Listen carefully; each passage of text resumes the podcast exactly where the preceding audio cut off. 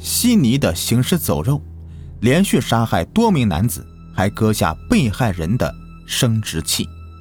这个变态杀手就是威廉·麦克唐纳，他被认为是澳大利亚第一个真正意义上的连环杀手。他呢，一九二四年在英国的利物浦出生，一九六一年的六月至一九六三年四月，麦克唐纳以一连串丧心病狂的谋杀案震惊了悉尼，被称之为“悉尼的毁损者”、“悉尼的行尸走肉”。他的作案手法呢是随机选择受害者，大多是流浪汉，将他们引到黑暗的地方，用一把长刀在头部和颈部猛烈刺伤几十次，然后切断受害者的睾丸和阴茎。下面呢，咱们就来看看这个变态他是怎么变成这样的。麦克唐纳呢原名艾伦·金斯伯格，一九二四年出生在英国的利物浦。他的父母有三个孩子，他排行老二。幼时啊，他就是一个不寻常的孩子了。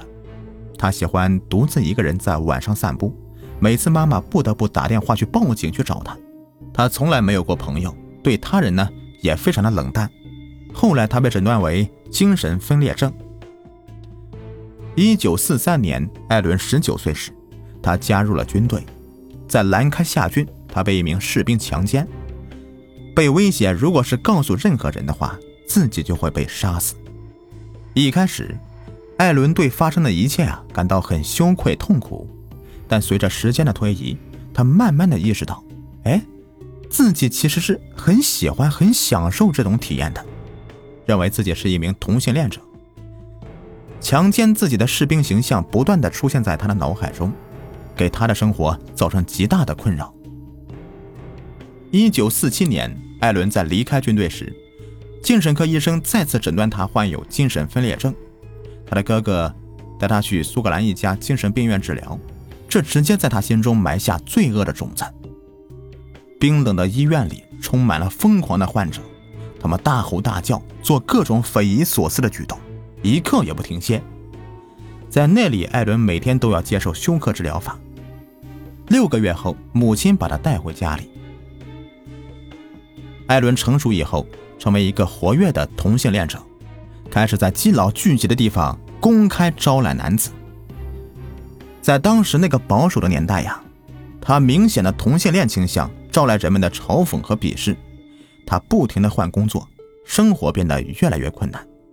他还时刻担心自己的精神状况，于是他询问了一位精神科的医生，抱怨当年的事情一直在他脑海中产生幻觉和奇怪的声音。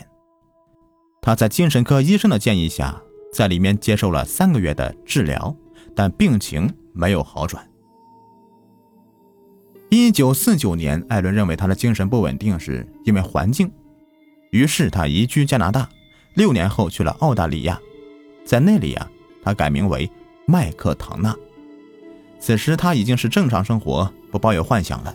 他决定开始新的事业。本性难移呀。很快的，麦克唐纳就因为在公共场合触摸他人下体被指控猥亵。随后，他搬到临近维多利亚州的巴拉纳特，但他的生活似乎是总是陷入困境了。他在一个建筑工地上找到一份工作，他的同事们给他起外号，称他为“娘娘腔”。麦克唐纳感到受辱，于是他偷偷买了一把非常锋利的刀子，割破他们的自行车胎来报复。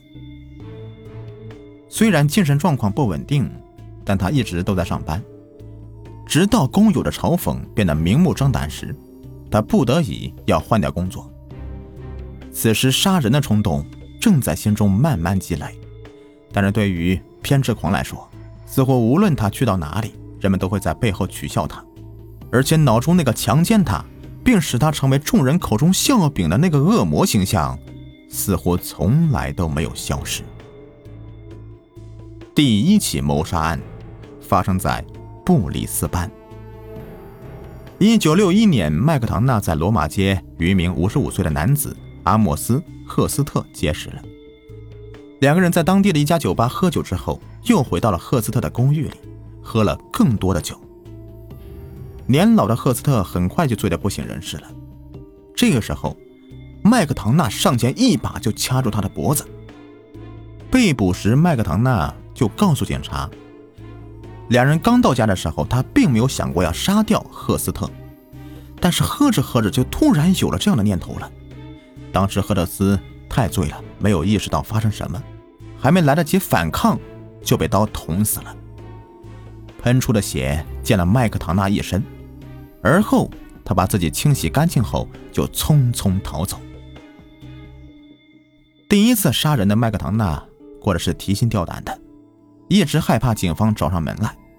即使他确信没有人看到他离开赫特斯的房间，他每天都要看报纸，看看上面有没有刊登赫特斯的死亡通知。五天之后，他在报纸的铺告栏中发现了赫特斯的名字，上面写着。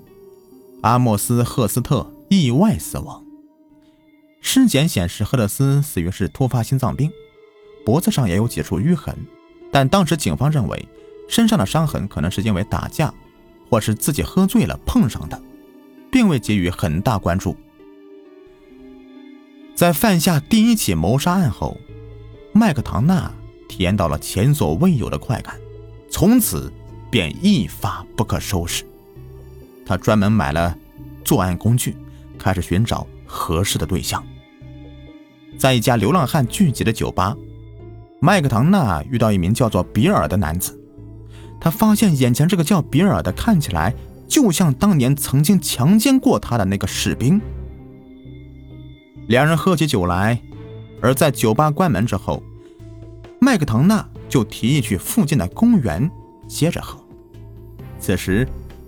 他满脑子想的都是要怎么去杀死比尔，但他一直等到比尔完全喝醉，终于，比尔醉倒在草地上。他准备动手，他把刀从鞘里拿出来，他抬起手正要将刀片插到比尔的脖子时，他突然觉得此前杀人的欲望不见了，没有了。他坐在比尔的身上。用刀对准他的胸口，但奇怪的是，他怎么也下不去手。最后，他将刀子放回到护套里，回到自己家里，留下世上最幸运的人在地上呼呼大睡。一九六一年一月，他再次化名，在悉尼邮局找个分信件分类员的工作。不久之后，杀人的欲望变得再次强烈起来。他又开始了杀戮实验，犯下了第二桩谋杀案。六月四日，警方接到报案，在悉尼多曼谷浴场发现一名男子的裸尸，尸体被残忍的用刀刺了至少三十次，生殖器被完全切断。警方马上将此前的赫特斯凶杀案与这次的案件联系起来，意识到可能是同一名连环杀手所为的。他们把嫌疑人称之为“悉尼的毁坏者”。随后，警方在打捞凶器时发现死者的生殖器。受害人名叫阿尔弗雷德·格林菲尔德。案发当天，他坐在圣文森特医院对面的公园长椅上。麦克唐纳走过去，给了他一杯饮料，两个人谈天说地。麦克唐纳以邀请他喝酒为借口，诱使他到附近的多曼浴场。多曼浴场位于悉尼港附近，白天市民喜欢来这里游泳，晚上周围就显得很偏僻了。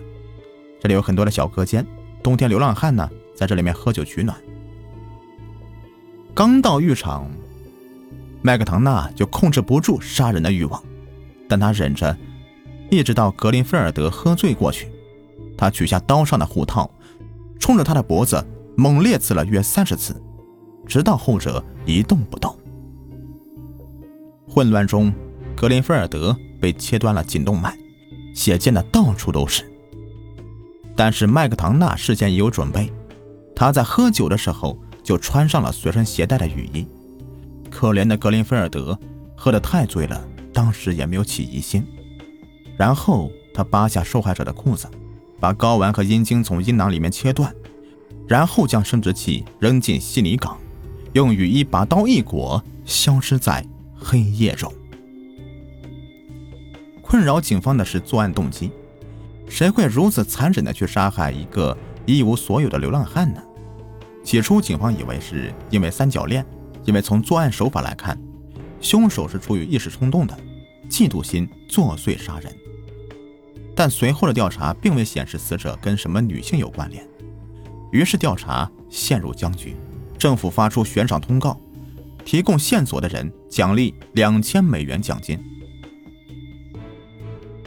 六个月之后，悉尼的毁坏者这个案件仍旧是没有一点线索，成为一桩悬案，但死亡仍在继续。十二月二十一日晚上。麦克唐纳正走在南道林街，他遇到了五十五岁的威廉·科宾。他邀请科宾一起到附近的摩尔公园喝啤酒。喝到差不多的时候，麦克唐纳穿上了雨衣，拿出一把刀，冲着坐在马桶座上的科宾就猛烈地刺了过去。科宾慌乱中抬起胳膊保护自己，但是无济于事，血液溅满了麦克唐纳的胳膊、脸和他的雨衣。科宾死亡之后，麦克唐纳的杀戮的快感还没有消失，仍旧在继续的刺着他，直到马桶里面盛满了血。然后麦克唐纳脱下了科宾的裤子，切下受害者的阴茎和睾丸，用塑料袋装好了生殖器和刀，离开了现场。在回家的路上，麦克唐纳把脸和手上的血洗干净。回家后，他清洗了科宾的生殖器。用一个干净的塑料袋装好之后，放到了枕头旁边，然后就睡了过去。第二天一早，他用报纸把生殖器和刀裹好，连同一块砖头一起扔到了悉尼港最深的地方。他照常回去上班。漫天的新闻都是悉尼的毁坏者再次作案，警方一筹莫展。科宾被刺了多达五十多次，现场没有指纹。即使在酒瓶上也未提到指纹，而且没有目击者。死者有两个孩子，平日也没有与人结仇，案发时独自一个人。警方开始监视公共厕所以及一切流浪汉聚集的地方，还安排了便衣混在其中，但是仍旧是一无所获。警方向全城百姓发出通告：目前有一名连环杀手在外面流窜，嫌疑人可能是有精神疾病。通过杀人来体会快感，而且会再次作案。任何人不要在晚上独自一个人外出。此时的麦克唐纳心中的欲望得到暂时的平息了，他回归到正常生活。看到报纸上报道自己的事迹时，他怎么也想不起来这个是他干的，感觉就像是另外一个自己做了这件恶事一样，而自己站在一旁看似的。他还和同事们一起讨论了这个案子，听听他们的看法。听到同事们说凶手可能是个同性恋时，麦克唐纳感到很沮丧，他心里很排斥别人这样称呼他。曾经，他一度认为自己的身份暴露了，决定去自首，后来发现都是自己的幻觉。一九六二年三月三十一日，在达令赫斯特市郊，弗兰克·麦克莱恩。被发现身受重伤，奄奄一息，目击者连忙报警求救。这天早上，麦克唐纳在悉尼的米克西蒙斯运动店买了一把刀。到了晚上十点，他离开了达令赫斯特的牛津大酒店，一直跟踪着弗兰克。过了一会儿，他上前与他搭讪，并提议两个人一起去喝一杯。弗兰克欣然地答应了。弗兰克身高一米八左右，如果不等他喝醉，麦克唐纳根本就不是他的对手。酒过三巡，他的杀人的冲动再也抑制不住了，他用刀子割断了他的喉咙。弗兰克试图反抗，但是他太醉了，根本做不了什么。麦克唐纳就一刀接着一刀的连刺带打，迫使弗兰克失去重心倒地了，然后。他拿起刀，对着弗兰克的头、颈、喉、脸、胸、腹猛地一通乱刺。就在这个时候，附近有一家三口碰巧路过，麦克唐纳听到有宝宝的声音，他赶紧藏了起来。他就看到一个男人过来了，发现了倒在地上的弗兰克，然后惊慌失措的跑去报警了。这时候啊，只见四下无人，麦克唐纳跑过去，把奄奄一息的弗兰克拉到小巷里，继续的刺伤他，直到他死之后。麦克唐纳切下了弗兰克的生殖器，用塑料袋带回家里，第二天扔掉。这是第一次他作案时感到恐慌的，因为距离主干路太近了，他随时担心会有人闯进来。混乱中，他好像还听到了孩子的哭闹声和警笛，也不知道是不是幻觉。刚开始，警方以为杀手可能是一个精神错乱的外科医生，因为弗兰克的生殖器被切除的手法似乎是由具有多年手术经验的人完成的。于是，警方对医生展开调查，但是。一无所获。当时悉尼警察就像是无头苍蝇一样，还去求助了当地的巫婆。警方将档案送到国际刑警处，试图找到一些线索，但仍旧没有发现。政府将赏金提高到一万美元，这在当时啊是一笔不小的数目了。四月十四日，警方接到报案，一名男子自称是被凶手攻击，男子名叫帕特里克。他说，自己就在弗兰克被杀的不远处遇到凶手了。凶手爬过防护栏，用刀捅伤自己，但好在并没有伤到要害。他回忆说，凶手身穿一件浅色外套，大约三十到四十岁左右，高瘦身材，行凶时嘴里发出嘶嘶声。经过调查，帕特里斯是名正在接受精神治疗的酒鬼，他捅伤自己，然后冒充目击者编造故事。很快，他就因为提供伪证、干扰办案被判十八个月。在被邮局解雇后，麦克唐纳就开始自己做生意了。他在博伍德买下一家店面，卖自制的三明治和各种小商品，平时就住在二楼。这样，当有杀人的冲动时，就可以将他们带回家里，而不用担心在公共场合被别人看到了。他当时很开心，终于不用和同事打交道。他第一次觉得过着这样的自由自在。一九六二年六月六日，这是一个星期六，当晚麦克唐纳去了悉尼皮特街的一家葡萄酒店，在酒吧里，他遇到了四十二岁的詹姆斯·哈克特，一个刚刚被释放的小偷。两个人很聊得来，于是他们回到麦克唐纳的新住所继续喝酒。不一会儿，哈克特在地板上睡着了。麦克唐纳去厨房拿了一把切熟食的剔骨刀，直接冲着哈克特的脖子就捅了一刀过去。哈克特猛然惊醒，开始挣扎，反抗过程中划伤了麦克唐纳的手。麦克唐纳恼羞成怒，发动新一轮的攻击，直接把刀插到他的心脏。哈克特当场毙命。随后，麦克唐纳仍旧不解恨。不停地捅着哈克特，把他捅成一个血窟窿，直到自己气喘吁吁的，不得不停下来休息。墙壁上溅满了哈克特的血，麦克唐纳就坐在一旁开始切割生殖器。由于这个刀啊，之前捅伤他的骨头太多次了，以至于现在刀子都是钝的。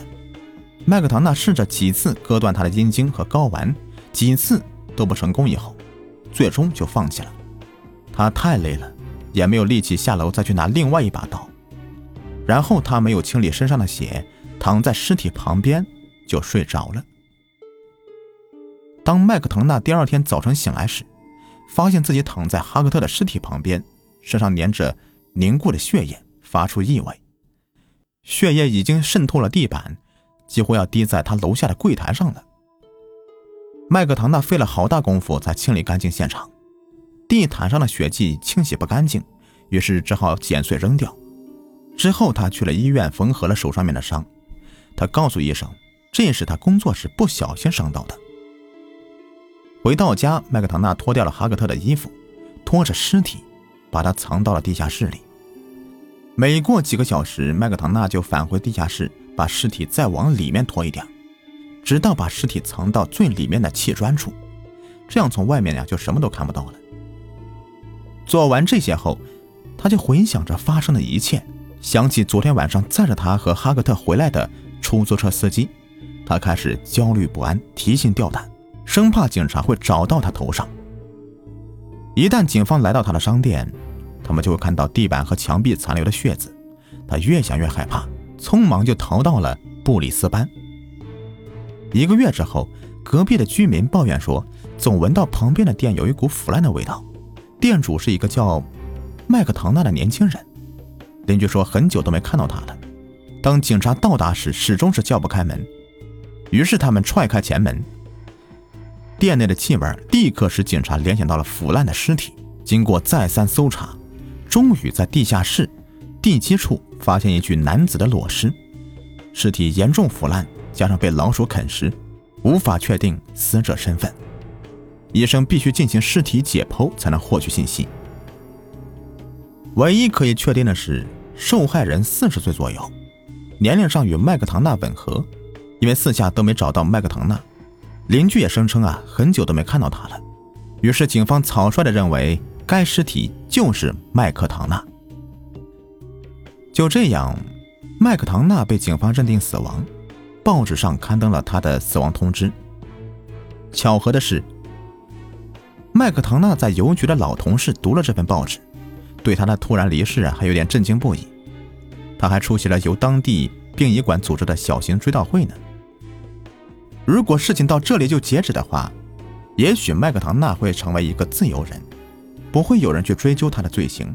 毕竟，谁会和一个死人过不去呢？而此时。麦克唐纳正在布里斯班，而后又搬到新西兰。他东躲西藏，不敢回去，因为他认为警方正在寻找他。他每天都会看《悉尼日报》，关注着案件的进展。警方没有发现尸体，是不是设好了陷阱等我自投罗网呢？他又担心又兴奋，但是他脑中杀人嗜血的冲动是越来越强烈了。他觉得必须要再杀一个人，体验这样的快感。而且啊，由于某种原因，他不得不回到悉尼去做。回到悉尼后不久，麦克唐纳就碰到那位曾经参加过自己葬礼的老同事约翰·麦克卡里。约翰看到麦克唐纳竟然还活着，以为是见了鬼呢，差点晕过去。这时候，麦克唐纳还不知道警方把他家中藏匿的尸体错认为是自己。约翰给他解释发生了什么事。以及他们如何参加葬礼。约翰回过神来，问他：“你不是死了吗？如果警方发现的尸体不是你的，那是谁的？”麦克唐纳听了这个话是毛骨悚然，连忙逃走了。不久之后，他逃到了墨尔本。逃跑之后，约翰是越想越不对劲儿，他决定去报警。